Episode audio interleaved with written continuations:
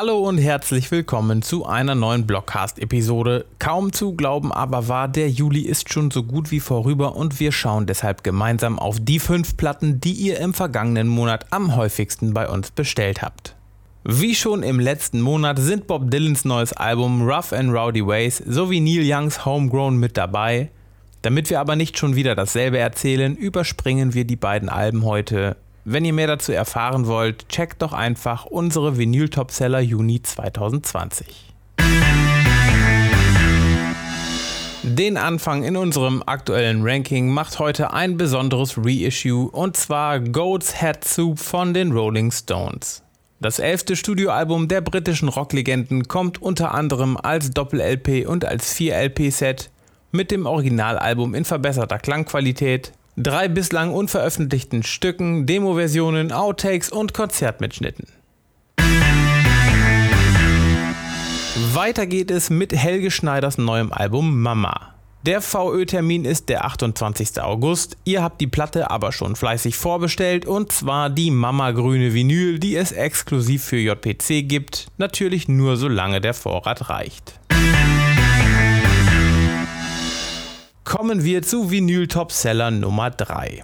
Am 10. Juli wurde Tricycle von Flim and the BBs neu aufgelegt. Vor 27 Jahren erschien die erste nicht klassische Aufnahme, die digital aufgenommen wurde und schließlich als CD erschien. 2020 dürfen sich Jazzfans und Audiophile nun über die Ultimate High Quality CD und die Doppel-LP auf 180 Gramm Vinyl 45 RPM freuen. We'll be right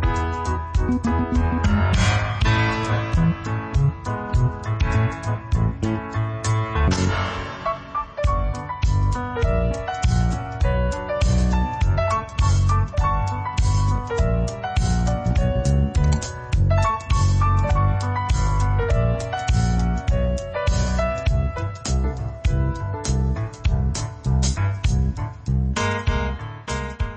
Tokotronic präsentieren am 28. August einen besonderen Karriererückblick. Sag alles ab, The Best of 1994 bis 2020. Die umfangreiche Sammlung wirft einen Blick auf die gesamte Karriere der deutschen Kultrockband von den Anfängen bis heute, von Hits bis Raritäten.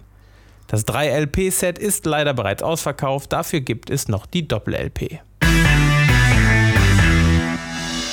Und zu guter Letzt auf dieses Reissue haben Deutsch-Rap-Fans lange gewartet. Zum 20. Geburtstag veröffentlichen Deichkind ihr Debütalbum Bitte ziehen Sie durch erneut und zwar am 25. September als 3-LP-Set auf Colored Vinyl. Auch hier habt ihr schon fleißig vorbestellt, weshalb die Platte es auch in unsere Topseller geschafft hat.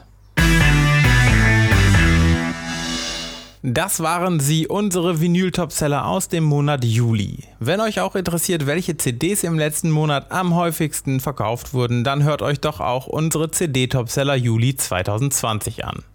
Alle Links findet ihr in den Show Notes. Nächste Woche geht es hier im Blogcast weiter und zwar mit 10 Alben, die in diesem Jahr bereits 20 Jahre alt werden. Eine spannende Liste, ich würde mich freuen, wenn ihr wieder dabei seid. Bis dahin.